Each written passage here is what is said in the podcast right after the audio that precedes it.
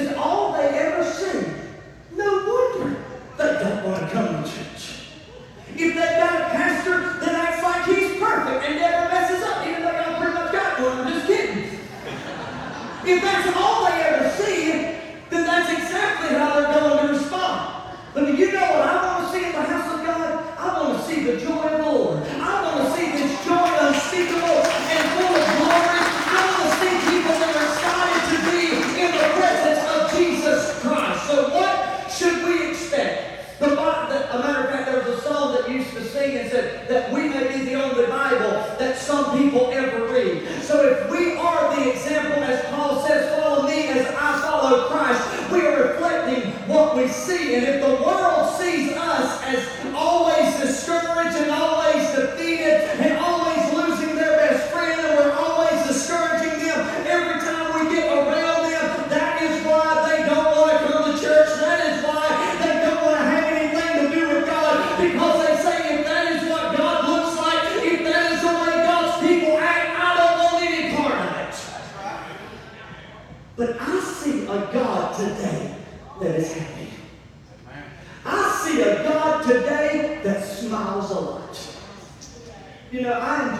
and I talk about it often, but I think it's a wonderful production that they made. It's, I'm telling you, people say, well, they can't make a good, good movie in the Christian world. They're always cheesy. Well, this is Hollywood quality, but it's not consumed with Hollywood thinking. It's a good, clean show. But, but Jesus in that show, the reason I love it so much, and it's funny because you go on Facebook and you read people's comments, and people are just ignorant. I'm just going to say it the way it is. And they're not, well, Jesus didn't act like that. Really? Because we have a scene that Jesus laughed and was kind of joking around with the guys, Jesus can't do that. I mean, does Jesus always have to walk around stern?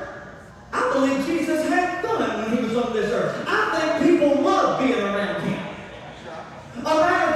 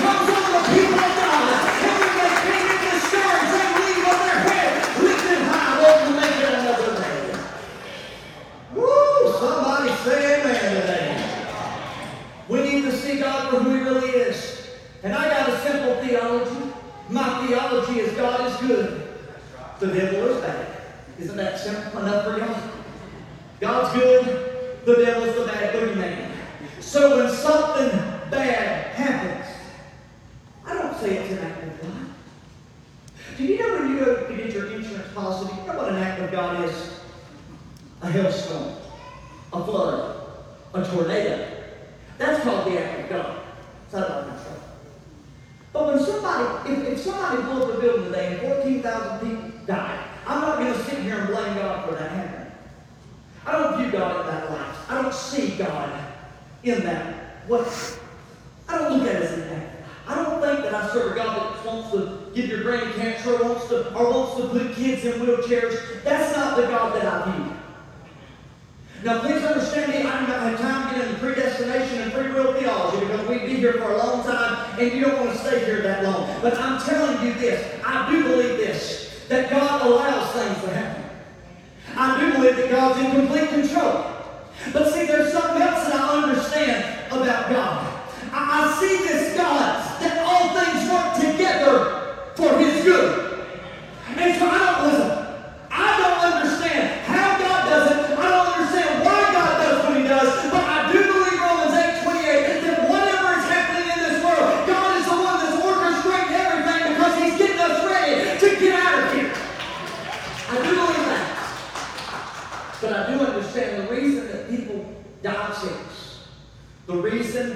people are shut up in schools and kids, innocent kids. It's not because God just says, oh yeah, I want to do this. It is the prince of darkness in this world that is getting into people. And right now, this is his world. This is his principality. And even though God is in control, he has allowed the devil to roam to and fro on this earth, seeking whom he may. The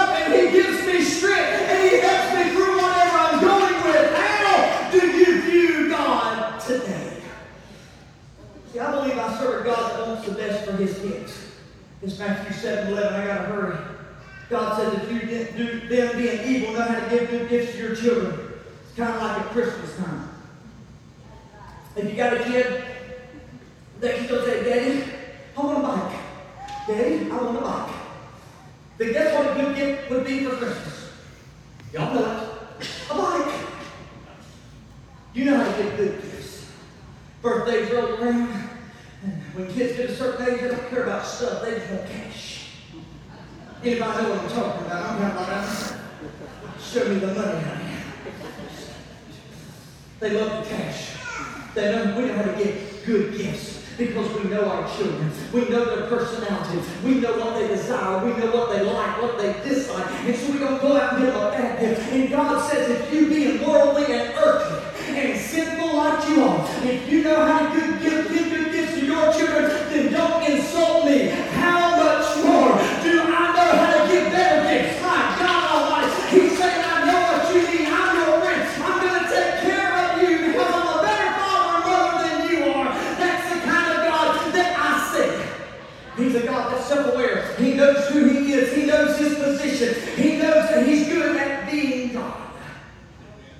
I believe for some reason that the longer that we serve the Lord, not the sadder we should be, but I think the happier we ought to be. I'm gonna tell you folks something. I'm just gonna be real. Do you know life is short? I'm you, I think about this. And man, tomorrow I could be gone. Tomorrow I could be gone. What difference have I made? I often think about that. And I realize the more and more I think about it, you know what? This life is too short not to enjoy it, bless God. Somebody said, oh, man, I'm going out to party tonight. Where's you going in? I ain't about that. Mean, No, no, we're not doing that. I'm not talking about going out sinning and having a good time. I'm talking about just enjoying life. I'm talking about being happy and fulfilled in your life. I'm talking about enjoying one another. I'm talking about enjoying your church people. I'm talking about enjoying your family. I'm talking about enjoying your marriage again. I'm talking about enjoying the Lord. I'm talking about that home that you got that you pay so much money for. Make it a safe place. Enjoy it. Thank God for it.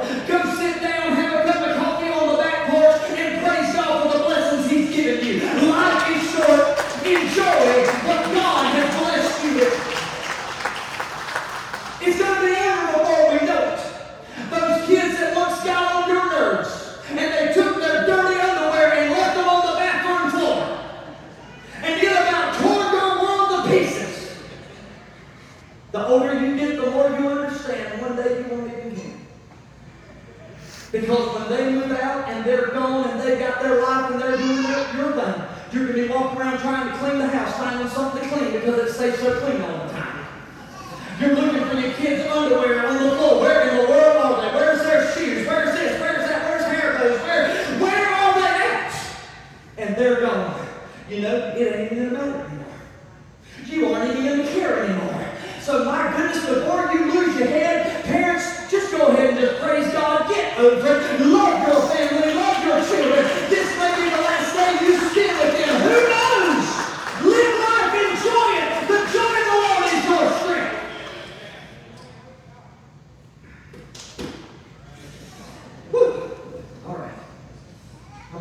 person.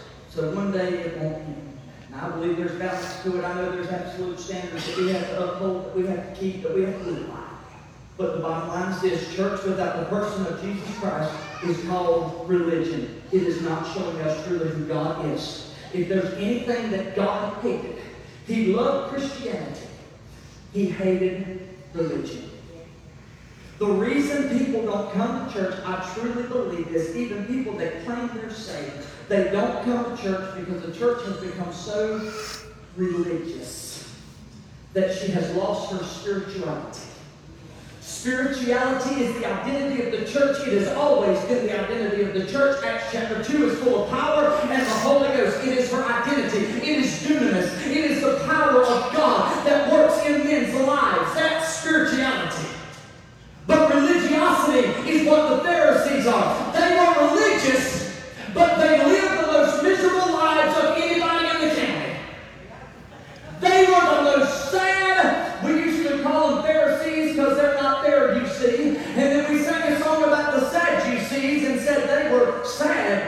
See. Anybody remember those days? Anybody? Oh, come on now. Y'all used to walk in front of the church and sing before the congregation, right? Anybody? I thought my church was weird, but I was real bad. All right, there's one person. Your church was weird too growing up. Pharisees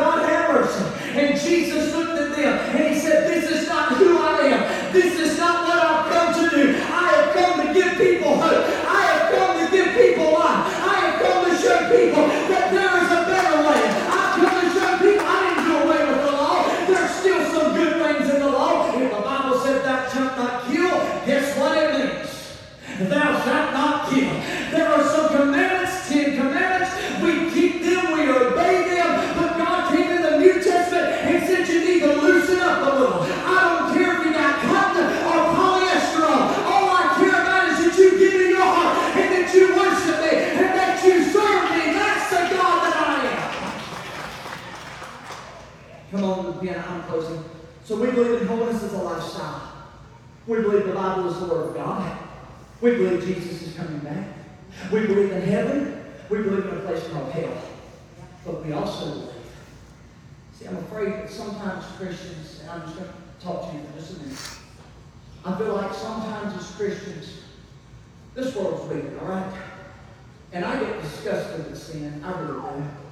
I get tired of media pushing stuff down my throat.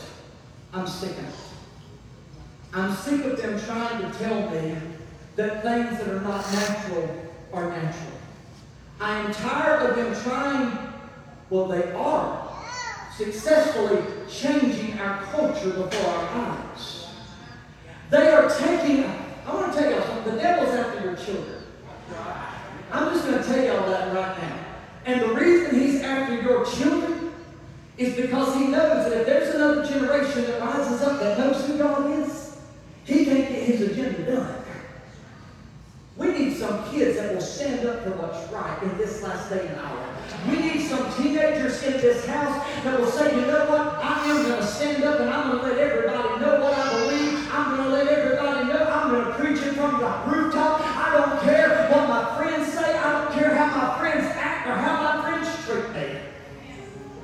I know what's right wrong. And I'm going to believe what I believe. They're changing. But even in this culture, I'm afraid that sometimes I get a little angry. And I begin to forget that the God that I serve is not a God that's wanting to kill everybody that's an unbeliever. The God that I serve is not wanting to take sinners and just throw them into hell and about it.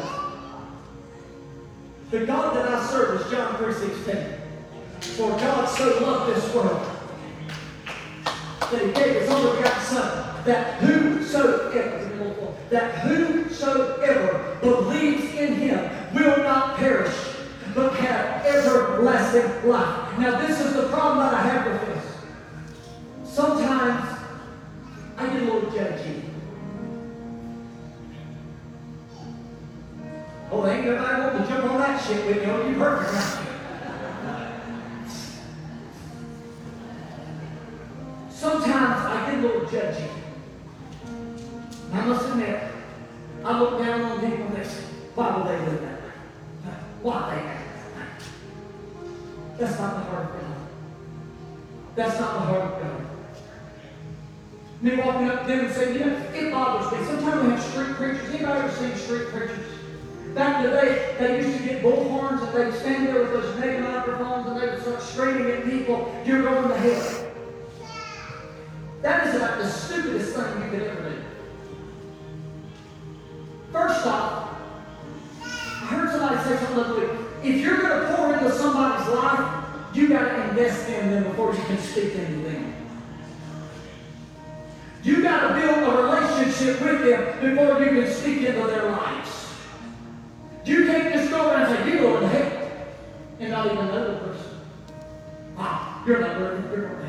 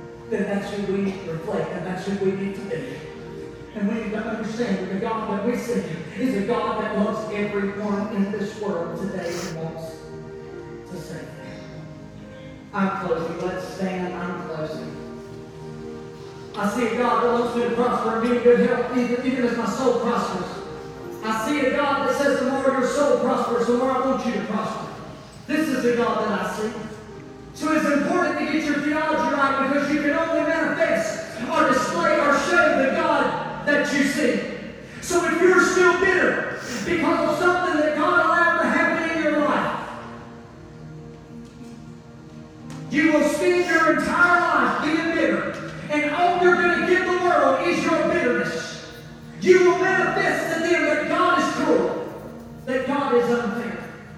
You reflect the God that you perceive Him to be. In the words of one man, Rob Bell, he said it this way. He said, The moment that God is figured out with nice, neat lines and definitions, we are no longer dealing with God. Because God, His ways are above our ways. I do not see a God that's mad, ticked off with you, or just tolerates me. I see a God that when I say when, He says, You go ahead, Jimmy. Go do it. Go do it. You can do it. I, I- go ahead and dream. This is the God that I serve. He loves me regardless of who I am. He loves, loves me regardless of where I've been. He loves me regardless of what I've done. This is the God that I serve. I'm finished. My question to you is simply this. Who's the God that you see? Who's the God that you see? Is your God able? Can your God deliver you? Can your God set you free? Can your God save your children? Can your God bring joy on your bitter face again? It's important of how we view God. Heads are bowed, eyes are closed. I want to pray over us today. I just want to take a moment and pray. Heads are bowed. Father, I pray right now in Jesus' name.